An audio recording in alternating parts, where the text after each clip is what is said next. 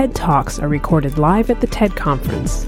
This episode features eyeglass inventor Josh Silver. Here's Josh Silver. I'm going to tell you about one of the world's largest problems and how it can be solved. I'd like to start with a little experiment. Could you put your hand up if you wear glasses or contact lenses or you've had laser refractive surgery?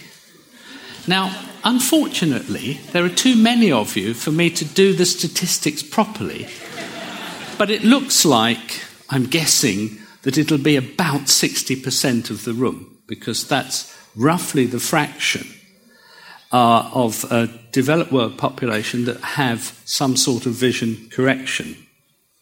The World Health Organization estimates, well, they make various estimates of the number of people that need glasses. Their lowest estimate is 150 million people. They also have an estimate of around a billion. But in fact, I would argue that we've just done an experiment here and now which shows us that the global need for corrective eyewear is around half of any population. And the problem of poor vision is actually not just a health problem, it's also an educational problem, and it's an economic problem, and it's a quality of life problem. Glasses are not very expensive, they're quite plentiful, the problem is that there aren't enough eye care professionals in the world to use the model of the delivery of corrective eyewear that we have in the developed world. There are just way too few eye care professionals. So this little slide here shows you an optometrist and the little blue person represents about 10,000 people, and that's the ratio in the UK. This is the ratio of optometrists to people in sub Saharan Africa. In fact, there are some countries in sub Saharan Africa where there's one optometrist for 8 million of the population. How do you do this? How do you solve this problem?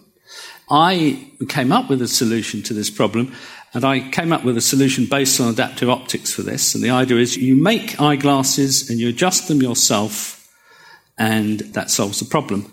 What I want to do is to show you that one can make a pair of glasses. And I shall just, I shall just show you how you make a pair of glasses. I shall pop the, this in my pocket.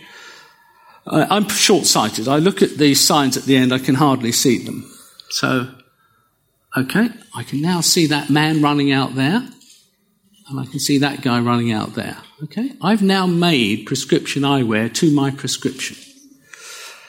Um, the next step in my process, I, um, so I've now made eyeglasses to my prescription. Okay, so I've made these glasses, and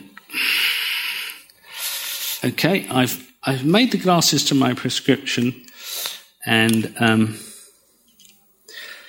I've just there we are.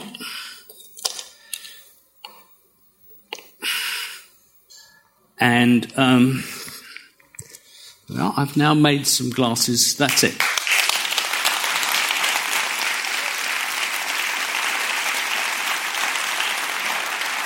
Now, these aren't the only pair in the world. In fact, this technology has been evolving. I started working on it in 1985, and it's been evolving very slowly. There are about 30,000 in use now, and they're in 15 countries and they're spread around the world. And I have a vision, which I'll share with you.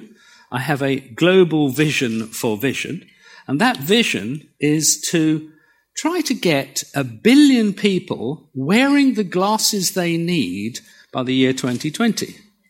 To do that, this is an early example of the technology. The technology is being further developed. The cost has to be brought down. This pair, in fact, these currently cost about $19, but the cost has to be brought right down. It has to be brought down because we're trying to serve populations who live on a dollar a day. How do you solve this problem?